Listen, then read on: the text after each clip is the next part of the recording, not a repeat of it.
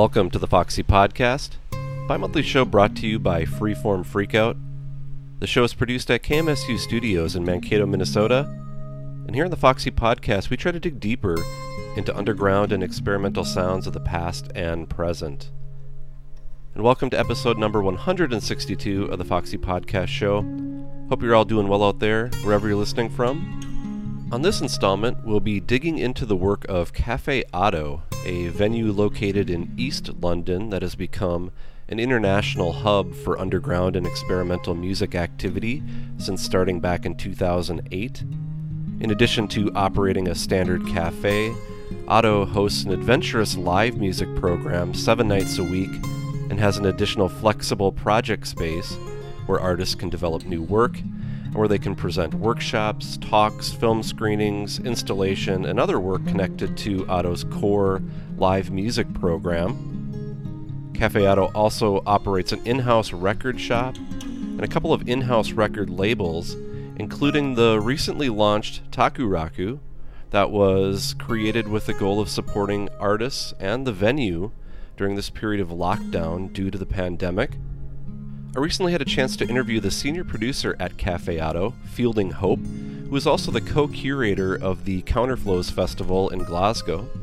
We discuss how he came to be involved in booking shows in this area of music, how Cafe Oto has been adapting during these uncertain times, and how the pandemic has put into focus a number of new socio political considerations tied to this area of music, or the performing arts in general. In addition to that, you'll hear several tracks and excerpts from a bunch of the new Takuroku releases, along with a few from their Otoroku imprint as well.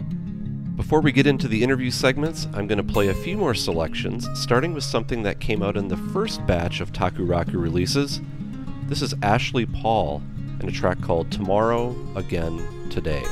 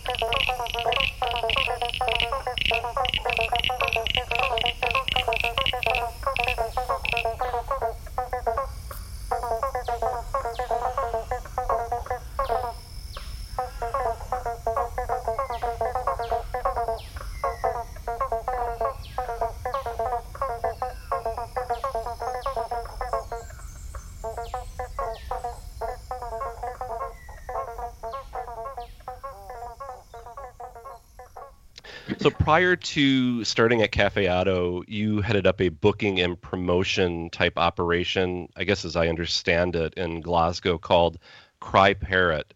Can you provide just a little background for our listeners about your experiences and involvement uh, in that you know organization, and then I guess in general how you came to be actively involved in presenting shows in this area of experimental music, DIY music, whatever we want to call it. But interesting to get a little background on that. Yeah, sure. So, I mean, I, I was really young when I started it. And um, at, at, the time, I wasn't perhaps so deep into experimental music. I was listening to a lot of stuff like, you know, Fugazi and taking a lot of those kind of DIY politics that went with that and kind of pushing them into that realm. Um, so I started out as a kind of very serious DIY kind of um, Ian MacKaye esque operation of, you know, if you aren't playing, you're paying sort of thing. Um, and I just took it from there and generally kind of um, embraced certain artists that I was interested in. Um, it started out relatively local and involved artists uh, that I knew personally, and then it kind of branched out, and then I started putting on international artists in Glasgow, and uh, I kind of kept going as a as that as an operation for a university, and it, I didn't really think an awful lot about it. I mean, it was just one of those things that just happens. You know, like artists say, "Oh, I just make music just because that was just something I do." It felt very much like that. There wasn't a kind of ulterior motive or a movement towards something. Um, and I graduated at university when I was 22, and I came out, and instantly, right away, uh, I was offered music industry jobs and music industry interviews instead of anything to do with my degree, um, which was strange. And it, was really not the plan whatsoever. And, but it was kind of like, well, I, I love doing this. It's fun, whatever. I'll just continue doing this. And um, I think that was the kind of point that I started to think of um, how to sustain what I'm doing in a larger scheme of things. So I started doing festivals. I started doing kind of funded events. Uh, I did events with like uh, the contemporary art centres and uh, in Glasgow and Dundee. I started doing events abroad and like uh, I did events in Sweden and Canada and um, I did some events at the Tate Britain in London and stuff and um, it was just it was I, I kind of like seeing Cry Parrot as a massive kind of trial and error process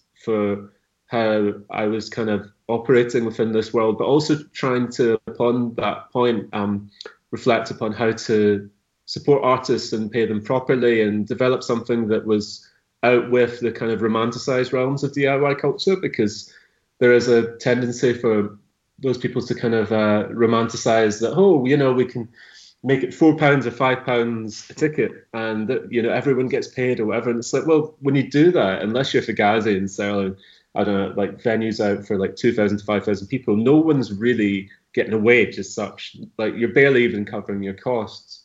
So um, uh, I, I was kind of reflecting a lot upon um, perhaps booking bigger acts. You know, I ended up booking acts like Oneohtrix Point Never and Julia Holter and dare I say, swans and artists like that, mm-hmm. um, to try and make a bit of money to put back into smaller operations. Um, simultaneously, I was uh, I was uh, getting funding from Creative Scotland and Glasgow and PRSF Foundation to kind of develop what I was doing. I never paid myself actually, despite all this. Any any wages or kind of like curator fees I got, I put back into it. So, um, which is really bad. And I mean, I could talk about the politics behind that for a very long time, but lo- long story short, I continued doing that, and at the same time, I was working booking a venue, which was how I made my living uh, in Glasgow, called Nice and Sleazy, and uh, and uh, I got offered to apply for the job at Cafe Oto, and I went down there, and by which time.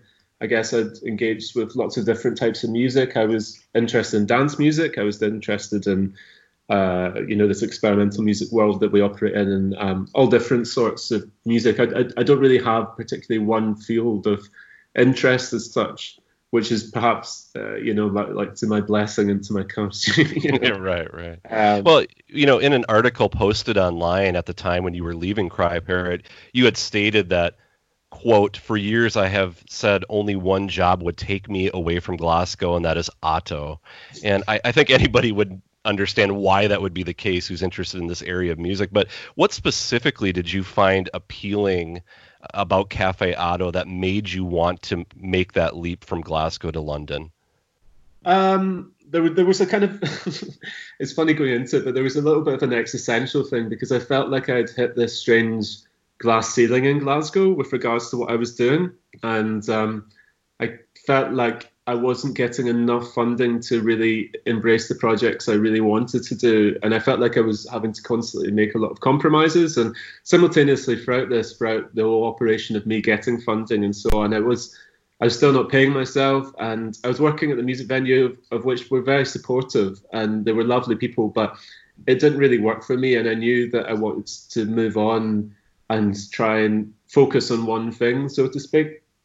And the only venue that can do that in the UK is Cafe Oto. And uh, I mean, I, I, before then, I, I, had done some events at Cafe Oto myself, working with some Scottish artists and presenting them. But I'd also kind of developed a friendship with Hamish and John Chantler, that um, John Chantler that used to work there, that uh, moved on. Um, and generally, I just really admired the kind of uh, octopus, kind of multi-directional uh, kind of focus of the space. Um, I appreciated that they were, you know, obviously presenting music that I was interested in, and that's a, a key thing. But they were also interested in develop, developing artistic practices. Um, they're interested in releasing music. They're interested in trying to kind of um, break open and refresh perhaps ideas about what is and what isn't experimental music as well. Um, and that's something I wanted to kind of, I think that's perhaps maybe one of the reasons I got the job in the first place is because I was always, always very interested in that as well. I was very interested in moving beyond the kind of perhaps white academic kind of um, uh, kind of serious end of experimental music like Cagean thought and so on. Um, so that was it. Um, I mean, I always admired that it, it, it's it's kind of a remarkable thing, really, when I, I reflect upon this. That it, it's amazing that Cafe Oto has been able to survive in the UK climate, full stop. Um, and that is really massively inspiring and still inspiring today that it's, it's survived for I think 12 years now. Um, and um, at the time that was inspiring and it still is inspiring today. But I think anyone listening to this, I think there's perhaps a kind of veneer that people feel that Cafe Oto is a massive kind of uh, successful enterprise, but it's extremely touch and go, you know, um, right. and it always has been. And we we we work it out, we we figure it out, but yeah. Yeah, yeah. and we can certainly talk a bit more about how the pandemic has had an impact, because obviously that's huge right now. But I did want to ask, I mean, in terms of just kind of stepping back and looking how it has been able to survive, is having all these sort of multi arms to it, like a re- sort of a, a coffee shop element, uh, a shop, all these different facets. Is that really what is able to keep it afloat because I'm thinking, you know, a lot of the music that you present on a, a, weekly basis, things like free jazz, free improvisation, it's not like you're bringing in huge audiences all the time, night in and night out. So, what has been, you think, one of the keys to, I mean, keeping this operation afloat? Yeah, it's, it's, it's, a really good question. This because it's and it's also there's there's not an easy answer to it. But I think the the main point is we've built over time um, something of a flexible sense of community over the space because I think this is the really good thing about spaces in general in the arts is uh, spaces are kind of points of community. It's it's it's good that people feel like they can be part of a space and can be involved in a community, and that's enhanced, I think, by having a cafe and bar and a social space people can interact. It's enhanced by we have a project space where local musicians can work on their practice and present workshops, present uh, exhibitions, and so on, and um, kind of just kind of develop it from there. And I, I, think it's just from the ground up. Hamish started Cafe Oto as a kind of uh, a cafe inspired by him and his partner Keiko's um, interest in in Japanese uh, kind of tea and coffee culture. It wasn't intended as a venue originally, and uh, slowly they started putting on events. It started from the tennis courts, and then they started doing other stuff. Uh, there was like folk music and all the rest of it, using a tiny little PA in the corner of the room. And I think the the thing that is is built organically from there. Um, I think if people read it, see the listings now, or see it now, it might be kind of like, oh, this like lots of people are kind of like, oh, this is like the, the, the pages of Wire magazine or whatever, uh, you know. And um, but I think people have to remember that it's it's very much from the ground up, and it's just so happened that we've started to we've kind of formed something of what some people seem to think of as a monopoly, and I hate that word because I I love the fact that um, people people need to remember there's loads of other great spaces for experimental music practice in London, like 100 Years Gallery, IKLECTIK Art Space, and you know you've got events in South London, ICA, and so on and so forth. Uh, but Cafe Oto is is something of a hub for experimental music, and definitely in the UK as well. And we've we've formed that, I guess. It's just become that over time, and it, it feels really good that that's something that's not contrived. It's something that's quite fluid, and we've always taken it upon ourselves to say, well, we, we never want to crystallize this. We never want it to be like this is Cafe Oto and this is Cafe Oto music. We want it to be extremely open, and we always want to be open to developing what we do and making sure it's more inclusive and uh, perhaps more radical and uh, emancipatory in different ways. Mm-hmm. Well, one of the things that Cafe Oto has done to raise funds uh, during this time for the venue and for artists um, is that you created a new digital imprint called Takuroku, which is new works produced during this time of lockdown by uh, a whole host of artists. And you've essentially been putting out between about four to six releases each week for the past month. Pretty ambitious uh, out of the gates there. So for you has juggling all of the communication, promotion, logistics, readying all these releases, has that occupied sort of the same amount of time that you would typically do for your workload? And I guess as a follow up to that is, how have you been going about uh, seeking submissions? Is this kind of a crew of you working and reaching out to different artists that you have like a dream list, or are these just people who are kind of around that Cafe Oto community or people who have performed there over the years that you're reaching out to? Um, so to answer your first point, um, uh, the way that we've operated since lockdown is we have to be kind of touch and go, just like how we are as an operation. And to survive as Cafe Oto, we have to have normally a, a live music program that is to sustain itself seven nights a week, and that's how it sustains itself. Um, so Takuroku was a kind of natural reaction. It was it was partly inspired by what Jon Abbey did with the Amplify 2020 mm-hmm. series. I kind of saw that and I was like, you know, this has kind of crossed my mind that artists can no longer tour and operate and make money as they usually do, but they will be in their house a lot more, and the likelihood of them creating music is a lot more likely as well. So the basis of Takuroku was kind of like we we we did kind of put a big list together and kind of recognized you know what what is, represents perhaps an international and local community cafe oto and how can we represent that? Kind of like a program. I mean you could see takuroku kind of like a program in some ways. Um, and uh, we just we just we, we kind of reached out to people but we, we made very clear i think that we didn't want the releases to be overly formalized in the same way that a normal release would, and we, we don't want it to kind of feel like um, a hugely laborious exercise. We want it to be a kind of fun exercise while artists are locked down and kind of almost like a provide a little bit of a snapshot of a moment in time um, for them. But on a kind of uh, practical sense, we want to kind of remunerate artist labor that's lost as well in this time, and also we need to simultaneously work out ways that we can sustain ourselves in this time. So it's this kind of mutually beneficial process that I hope we've been quite. We, we keep on posting up about, you know, that it's, it's 50% goes to artists, 50% to Oto, and we want to kind of. Um, I think we want to be transparent about the operation, and I think this you, this was maybe something to talk about later. I think the, the demystification of these processes is quite important, especially right now. Um, we don't want to feel like we're being exploitative, and we want to make sure we want to make clear to audiences more than ever that we we both both parties are in a difficult position. Right, and, right. You know, this is a way of of dealing with this rather than it's being some sort of random exploitative marketing exercise. Mm-hmm, mm-hmm. That's that's the kind of dream about it. I forgot your second point. Sorry, my my brain's kind of mushed today. No, no, no. I think you already answered it. Just like how you're going about, and you said that you put together a list of artists basically that you were going to reach out to. So it's not just you uh, heading this up. There's kind of a crew from Cafe Oto that are taking part in this. Yeah, yeah, yeah. It's it's um yeah, it's kind of all of us. I, have kind of headed up the curation, sort of, but I mean, everyone's got involved. It's been a really nice way of kind of keeping our kind of office community together.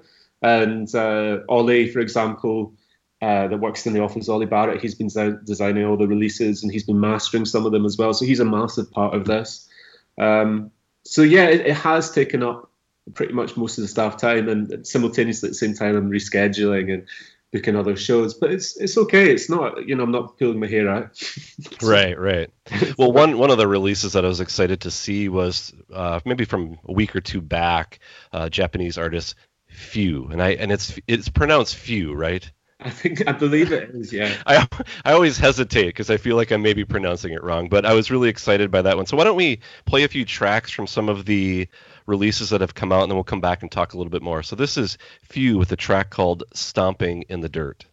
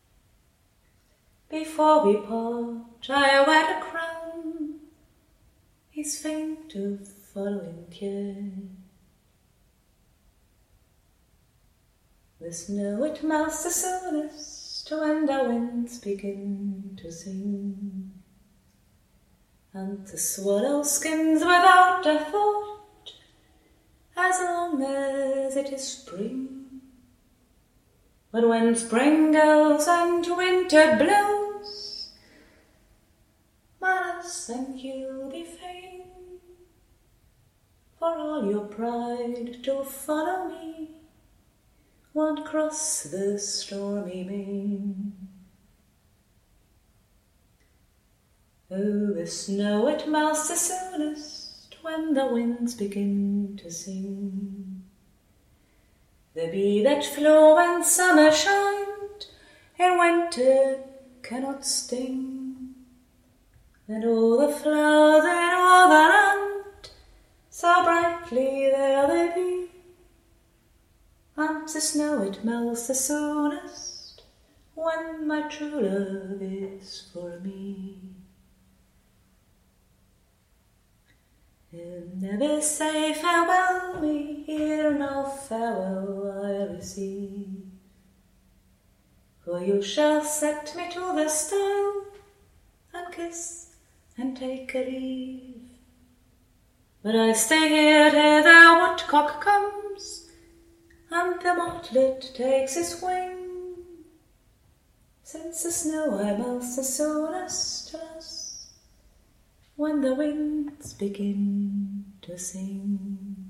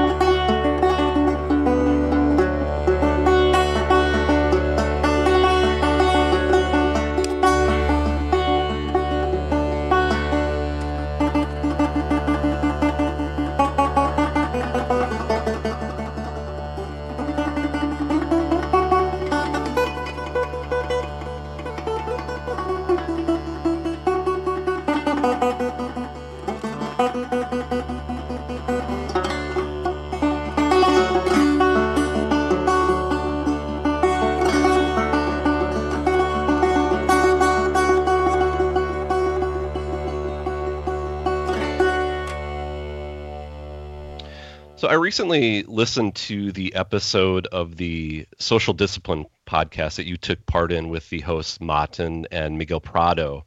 And it was titled Survivalist Music in the Age of Platform Despotism. Not serious, not a serious title, but but, but uh, one of the points that you made, and, and I'm I'm summarizing this very very broadly here, was that this period of lockdown where we've become so over reliant on these corporate controlled social social media platforms it it's sort of highlighted a need for new independent and more flexible platforms that allow for people to directly support artists and, and maybe perhaps scenes. So I, I know bandcamp was one thing that was mentioned as you know some of the things that they're doing are as a good model. But what are some features for maybe even just websites or platforms that that you could think of that could be useful in this time, you know, this indefinite time that we're living through, where more and more people are spending a, a great deal of their time online. Hmm. Yeah, I, th- I think this is a really interesting point. I think, especially right now in this current situation, because I think we can, I think most people that work in independent music are, are kind of involved realize that the streaming uh, streaming capital, whatever you want to call it, just doesn't work for us at all. Um, it, we know who it favors and who it's for, and that is for major labels and major artists. So I think we need to kind of think beyond streaming. I think most people have, and the, there's this conversation about Bandcamp as well. But I think we kind of need to think beyond this as well and, and try and inspire perhaps more kind of community change um, and kind of lead the way a little bit about how to um, how to have transparent and radical new ways of sharing music and remunerating artist practice while capitalism fails us. I mean, I, am kind of I, I, see it as a, a dual conversation. I, I, believe we should be pressuring arts councils um, and lobbying them. I think we should be pressuring governments as well and making sure people value what people like artists do and remember to remind people that artists are workers as well, which is a big point that I always try and bring up. That I think is forgotten sometimes a little bit in DIY culture and romanticized upon that we're all kind of, um, or ex- even exoticized that we're all kind of hobbyists or whatever. So I I think there's I mean uh, Bandcamp's one of them. Uh, Bandcamp's a really interesting conversation actually uh, to talk about briefly. Is their model is perhaps probably the the best I, I believe so far. And what what's the amount they charge? Like ten or fifteen percent, and then you have to go through PayPal fees. And I think they've been fantastic at creating these um, you know, like content around a lot of the marginal releases, around scenes, for example. Like there's an amazing one about the Glasgow music scene. There's there's ones about kind of black radical culture and so on right now. And um, I think they're fostering something of a community. But I, it's it's weird. I, I don't know if, if you've had this conversation, but there's almost this moment right now where people seem to think that okay, so we've got Bandcamp, and that's that means the community's all right you know, it's kind of like everything's okay, and this this is this is the best we've got. So, and I remember I posted up on Facebook a while ago. I was like, has anyone got any kind of any kind of leads to any podcasts or discussions or uh, journals or whatever that perhaps discuss about the pros and cons of Bandcamp because you have this amazing platform and they seem like they're incredibly uh, independent, um, supporting as uh, as a platform, and it seems like their heart is in a good place. But we still have this multi-million pound singular platform that people are uploading their labour to, and that needs to come with a level of criticism. It needs, and also we need to think, what does that mean in the long term? What if Bandcamp changes its model? You know, so on and so forth. So um, to use a really basic example that I've, I've, brought up already, I mean, like that's what we're trying to do with Takuroku is we're trying to create a space where people can um, embrace our community that we've kind of fostered, and we've got a quite a transparent system for how we work with artists and where people's money goes, and um, we don't have to go through any Bandcamp fees or whatever in that process. It's just a small credit card transaction fee. Um, I'm inspired a bit by the likes of um, you know, like you've got Tone Glow, which is a really great little uh, blog, and uh, kind of sharing artist discussion there and so on, and people kind of just paying towards these subscription-based models. Um, I think that's really interesting as well. Um, just, I, I, think we just need to reevaluate that. But I think people should, artists should kind of invent their own ways within this as well, and I think labels as well. They shouldn't just see it as oh Bandcamp, that's it for life. It's like I think we we need to kind of lead the way as independents or whatever you want to call us. I mean, independence is a difficult word. Is we need to think about you know how can we make our work inclusive? How can we share it in radical ways, but also how do we protect ourselves and the community around us, and how do how do we create work that is valued ultimately as well? How can we kind of surpass this kind of system where it seems like music has become something that people feel entitled to for free, which mm-hmm. is a mm-hmm. difficult thing, you know. Um, perhaps I'm ranting away right now, but I, I, think this point in time when perhaps people in the arts perhaps have a little bit more time for reflection is, you know, I think we should be having a lot more of these conversations. And I, I, I do apologize that I don't have a, a, a specific example for it. like, no, no, no. I, I actually, my follow up question, which you essentially addressed, is it, it seems like you are trying to develop some of those things through the Cafe Oto website, where I see there's this potential there where there's a lot of there's an archive of discussions and, and live performances.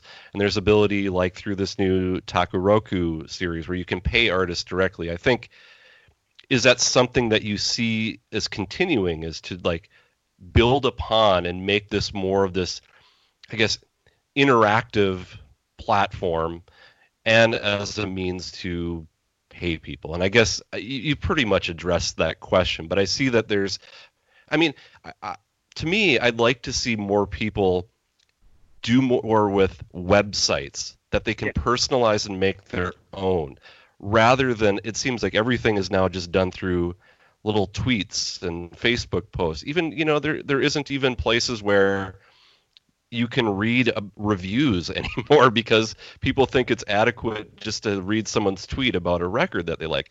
I would love to see people return to like proper websites that they build from the ground up. Mm. Or even like you mentioned, I, I like the newsletter concept too, because I think you can directly send that. You can customize it how you see fit. I, I guess, yeah, to frame that back as a question is is that something that you see with what you could do for the Oto website? Yeah, yeah. I mean, that's that's the idea, and I, I, don't want to overly romanticize these things either, because it's it's difficult and still hierarchical in a way. Certain releases will do better than other releases. Mm-hmm. Uh, I mean, what I what I aim for in culture, as you know, a cultural practitioner, or whatever you want to aim, is, and, and I, I follow this through a lot more of the festival I do in Glasgow. Um, uh, I help co-create called Counterflows. Is I, I, kind of want to get to a, a space where um, workers within this can be paid equally. And there's less of a kind of um, competitive hierarchy within these spaces because everyone's competing right now. You know, mm-hmm. you know, we're all at the bottom rung of this showbiz ladder, and we're constantly fighting against one another.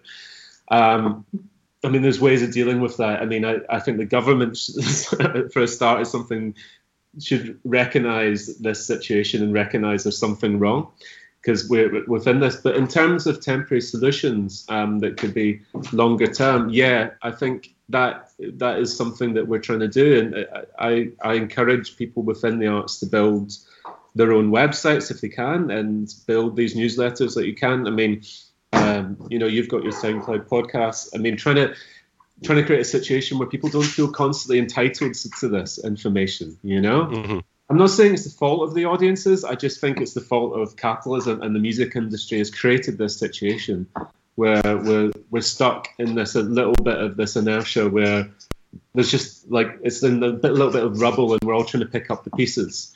Um, I don't know if I'm answering specifically about Takuroku within that. I mean, I, I hope people see like the ideal situation is I want people to listen to everything. yeah, yeah. Don't want it. I don't want it to be kind of like you know, I, I don't want to just put out a big release by, let's say, I, I don't know, like a, a, massive artist and experimental music, and everyone else to be ignored. I want I want to encourage everyone to listen to everything. I want everyone's. Uh, I kind of want to create something of a flat platform, actually, a non-hierarchical pl- platform, hopefully. And maybe Takuroku is doing that. Maybe it isn't. I, I, I don't know. I mean, I, I think I don't think we're offering a solution. I think we're just putting out ideas and sure. we're trying out something. And yeah, yeah. It's going to work for some artists better than others, but I, I, I think it's going to be a worthwhile experiment. And I'm curious about how it's going to lapse over time as well. Because there was a lot of attention at the start, and now we realize, you know, people are maybe a little bit less attention. Um, how we sustain that is going to be interesting. Yeah. Well, Takuroku is not the only label that you have at Cafe Oto. There's also the Otoroku, which uh, originally was just releasing or documenting some of the many live performances over the years, and then eventually it it kind of morphed, and you were re- reissuing some pretty essential like titles in the area of free jazz and things like that. So, um, I guess quick question about that is, you know, how how was the choices for the titles, the live title, titles chosen? Because I'm thinking, man, there's a lot to choose from there. Does it really have to be like an epic performance that stands out for that to come out as a Otoroku release? Yeah, yeah. That, I mean, that's a funny question. I mean, it's yeah, it's a good question as well. Um, so Hamish, Keiko, and John started up the label, and the label's currently run by Abby Thomas, um, who works in our office as well. She works in our archive too. Um, yeah, at, at, the start, I think this it, it was I, again something I quite like about Oto is um, I don't think we were particularly formulaic about the way we go about things. Things just happen. We see an amazing show, and we built this amazing resource, which is um, off the back of a really great engineering team, is um, sound engineer team, is we've created a really good uh, recording facility in the space that every show gets recorded, and we so happen to see great performances by you know the, there's the likes of Evan Parker, Peter Brötzmann, um, and we're kind of expanding beyond that. I hope as well. We don't want it to just be a free jazz label. I think as you'll see on it, there's there's artists like Kamikani, um, uh, Azerbaijani folk artist Ashik Nagila. Um, you've got Bill and Ok Lee. Um, yeah, I mean to answer your question, yeah, it is predominantly uh, like like we have a little bit of a discussion of like, hey, what shows have you seen? which ones which ones do you think are worthwhile for digital or physical and we have those discussions we build it from them i mean we, we if we had more staff time and more money we'd love to put out more physical releases because uh, they're a wonderful thing and I, I i'm really proud of what the labels put out um, but yeah, that's that's generally the process. Is it's it's it's a kind of little bit of a community discussion, you know. Yeah, I, I brought up that label specifically so that I could play a track from this Louis Moholo Octet album that oh, came yeah. out last week because it's I, I, just wanted to play this track you ain't gonna know me because you think you know me because it's such an uplifting song and it's such an incredible free jazz record oh, so man, my favorite ever i mean like I, I was actually I, I i i hate taking onus for things but I, I found a beat up old copy of that for like ten pounds like a, a while ago, and I used to DJ it loads, and I just kept on going like, we put on Moholo, why don't we reissue this record? And then it's like finally we were like, oh, let's do it. And Abby and the team were amazing, and they went ahead, and we are working with more of the Ogun back catalogue as well. Uh, okay. I don't know if that's publicly announced. You maybe got an exclusive there, but we're, we're going to unpick parts of that. That that album's incredible, isn't it? Uh, yeah, yeah. So let, us play it just so listeners can check this out. So again, Louis Moholo Octet doing "You Ain't Gonna Know Me" because you think you know me from the album Spirits Rejoice.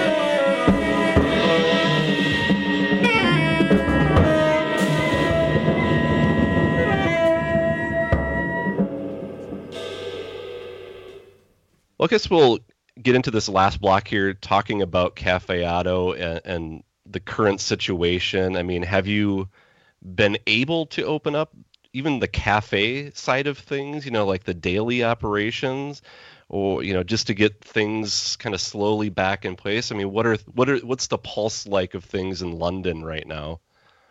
Uh, I mean, it's, it's quite funny because I'm not in London right now, but we're, we're having these conversations quite a lot.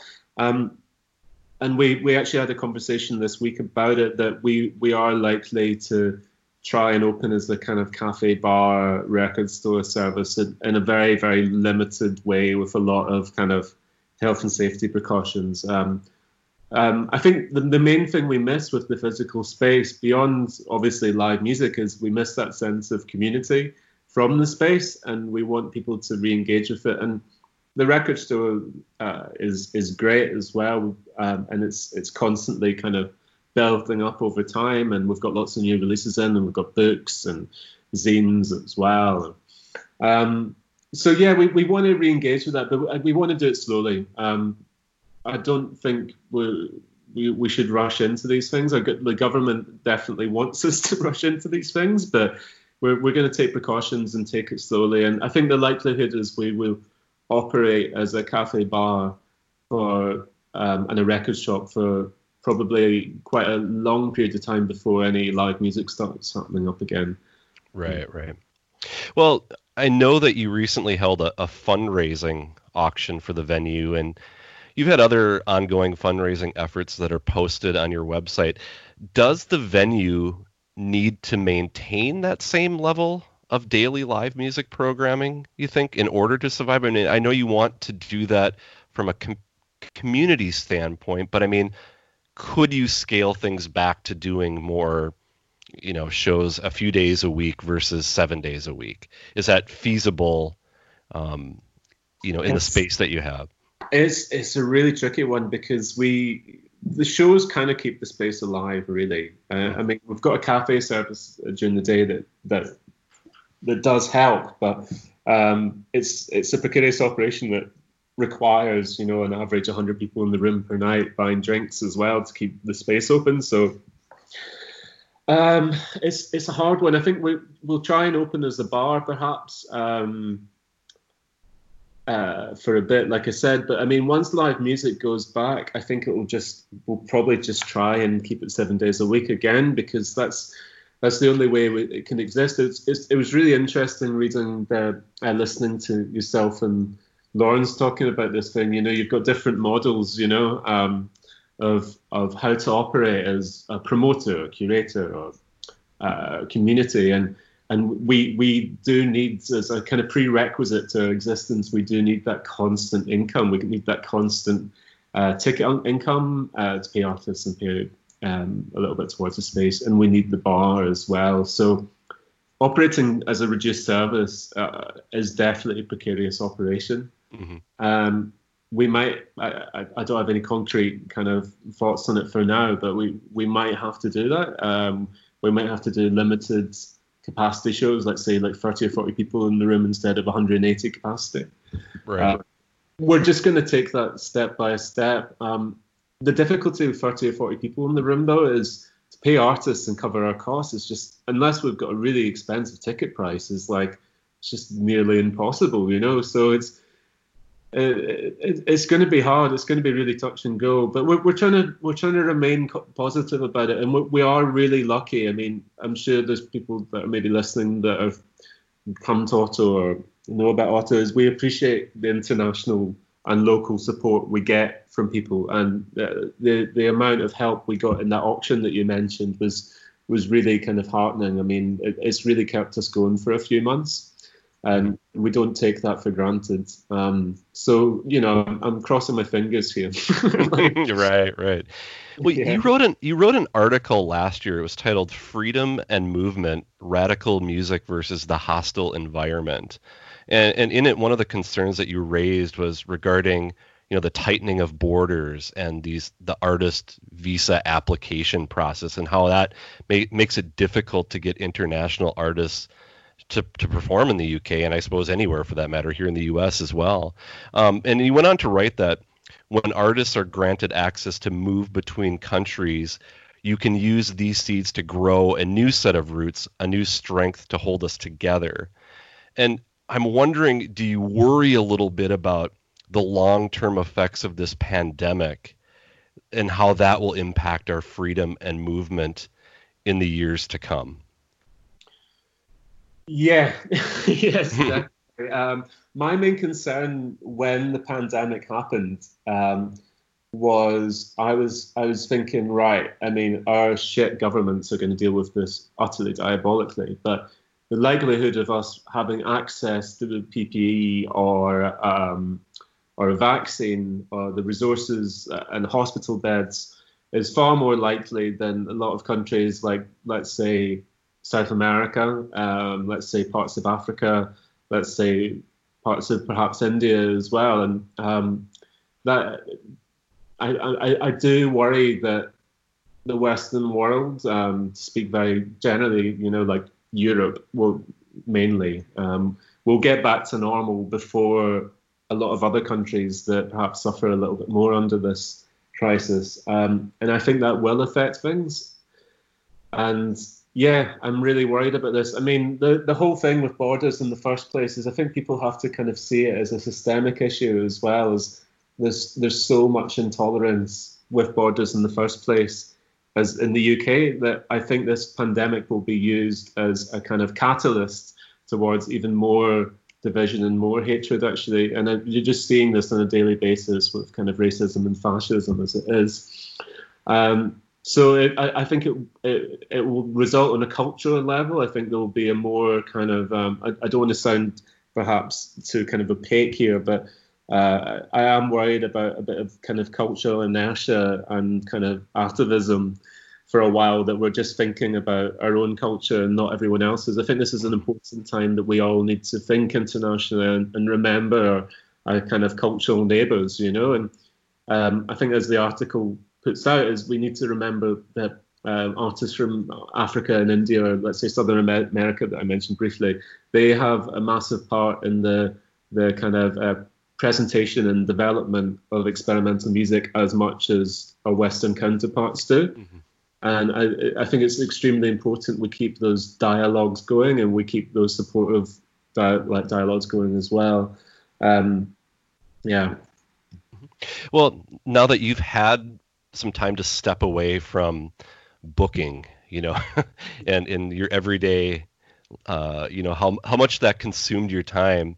Um, what has this period of quarantine provided for you maybe on a personal level? I mean obviously you've had time to reflect on a lot of things that you do in the organization but has this been like a period that's been productive for you kind of refreshing? What is what has been your takeaway so far? Maybe one month from now that you could your response would be totally different like to hell with you. I'm done with this. Yeah i mean it's it's an interesting period, and I, I think you know I have to see my my point of privilege in this that you know I, I I'm living up here and I've got a house and I've got a garden and I feel like I've got the kind of um, the basis in some way to kind of create grounds for reflection. You know, I can pretend to be fucking Proust for a while or whatever. You know, um, yeah, I, am trying to take it as a big point for reflection upon a lot of things like we've talked in this interview, a lot about what is the role of the arts, um, a lot about cultural policy and cultural democracy, perhaps, um, and just generally kind of trying to, within my own role and beyond that, kind of reflect upon that and think about, you know, where where are we going to go from here, and where, like, I think, you know, that for example, this podcast is a really good example. Is uh, and I'm sure it's, it's similar in a lot of the conversations you're having right now. Is everyone's reflecting on, hey, what is it? What I, what is it that I do? What is the community around me? How can we enhance this? How can we value this? How can we kind of make this flourish and so on and so forth? So that's a big part of it. I don't know. I, I, feel like I, I don't normally get to think of these things, and, and I think most people in this world feels the same way. We're just working like maniacs all the time, right, right. and we never get this point of reflection. Um, I mean, I've been reading a lot more. I've been watching more films, listening to way more podcasts, and just generally having that time because there's a real danger that we're we're kind of got this tunnel vision and just thinking, you know, from the day to next, rather than kind of taking a more kind of uh, refreshing, objective view on things. So that that's been the big thing for me, really, um, is is just trying to, I don't know, like, yes, try and slow down. Uh, not that I have slowed down completely, but you know, trying to kind of think a little bit more. exactly. Exactly. Yeah, yeah, exactly. Well, I'm going to head into probably the last block of music here with some more stuff from the Takuroku series. I'm going to start off with something I probably hear from uh, Toshimaru uh, Nakamura here from this release called NIMB number 62. But Fielding, wanted to thank you so much for your time. It's been a pleasure talking with you. Yeah, no, this is great. No, thanks so much. Uh, yeah, it's really, and thanks for all the podcasts over over the years as well. It's really good. Yeah. You've done a lot right. of weird music. yeah, right.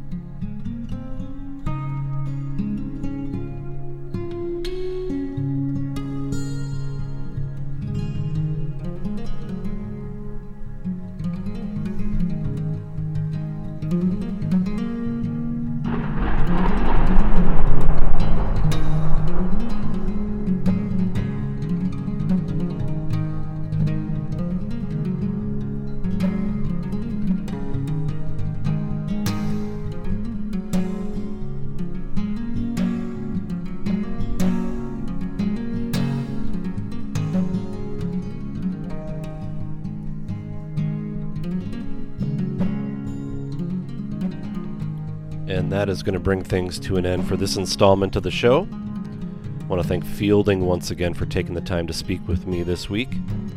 If you'd like to check out the complete playlist for this show, you can go to our website at freeformfreakout.com. There are links that will bring you to each of the releases played and where you can purchase a copy if you'd like, and I'd strongly encourage you to do so. You can also get more information about Cafe Oto by visiting their website at cafeoto.co.uk. If you have any questions or comments, you can always get in touch with me at ffreakout at hotmail.com.